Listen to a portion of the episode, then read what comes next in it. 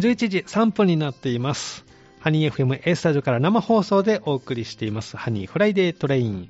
この時間は、はちみつ情報局をお送りしていきます。スタジオに鈴木純子さんをお迎えしています。こんにちは。こんにちは。今日もよろしくお願いします。はい、よろしくお願いします。いいお天気そうですね。って感じですかね。はい、冬らしくなったなな急に寒くなってね。そうです。はい。気をつけないといけないと思いながら。寒さ対策とか、鈴木さんは何かされてますか？できるだけ、まあ、着込むですかね。はい、すいません。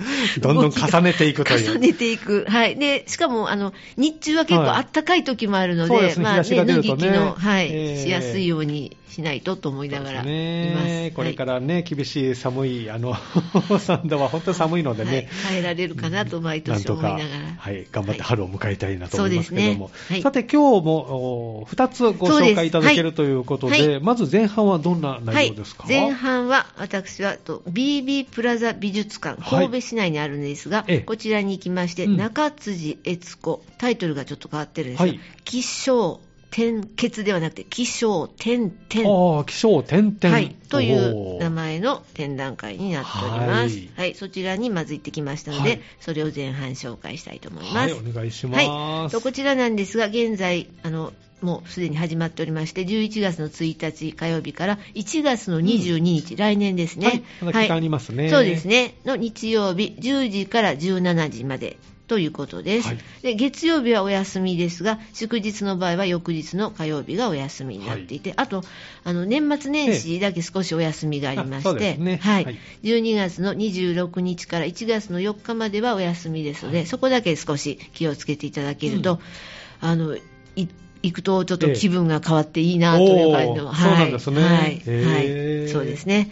で、あの、一般が400円なんです。はい、もう、あの、この美術館割とこのぐらいのお値段設定ですので、うん。うん、あの、ぜひ、はい、行きやすいですね。あ、ちょっと気持ちを変えるのに何か見てみたいなという、はい、あの、すっと行っていただけますので、おすすめです。はい、あと、大学生以下の方は無料になってますのでね。気軽に、はい、はい、立ち寄っていただけるといいかなと思い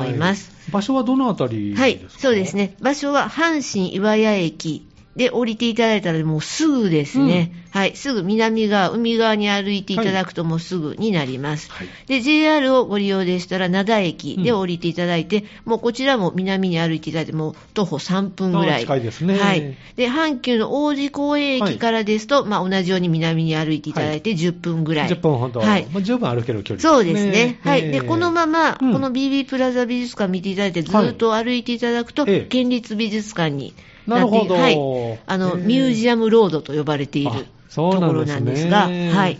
巡るのもいいかもしれませんね。そうですね。ここを見てから、あと次も行くということもできますし、えー、はい。逆から来ていただいても。もう OK と。OK ですね。ねはい。はい。で、駐車場もありますので、うん、あの、気軽に行っていただけたらなと思います。はい。で、私はなんですけれども、ええ、まあ、三田から三宮へバスでバスで出まして、はい、はい。で、今回はね、JR で灘駅に行きまして、はいうん、そこからちょっと歩いてみました。ね、はい。で、あの、11月の1日からだったんですけども、はい、10月の31日の月曜日に内覧会というのがありましたので、はいええ、それに参加をしてみました。ね、はい、はい、そうです。で、あの、この中辻悦子さんという方は、はい、1937年生まれの85歳。はい。はい、今もあの、元気にご活躍。そうですか。そうなんです。はい。で、あの、と今の高石市生まれ、大阪府の、あの、ま港の方にあるんですけども、はい、そこのお生まれでして、えー、あの、宝塚の方にちょっとゆかりのある方のようなんですね。すねはい。えー、で、あの、まあ、もともと絵とかには興味があったそうなんですけれども、はい。えー、阪神電鉄の百貨店部、うん、まあ、阪神百貨店になっているんですが、そこに入社をされまして、そしてそのうちデザイン、広告デザインですね。百貨店、ね、はい、いろいろ、あの、広告を出したりしますよね。ね。うん、はい。そういった、こう、ポスターとかデザインとかをされていて、それが、まあ、続いていって、はい、で、そのうち、元永貞正さんという方がいらっしゃるんですが、はい。えー、この人は、あの、前衛美術作家の方なんですね。はい、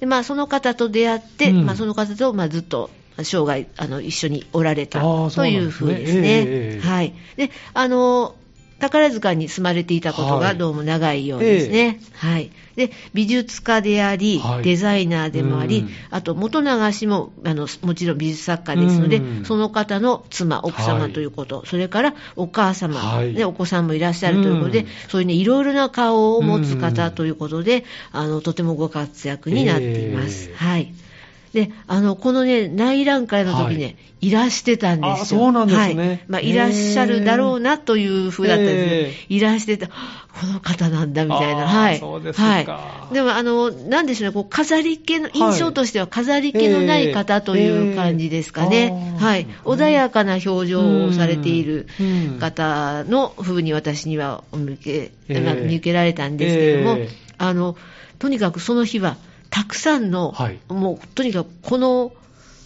方、中辻さんに会いたいと思われる方がいっぱい、たくさん来られて。いて、えー、とても私などが近づける。そうですか。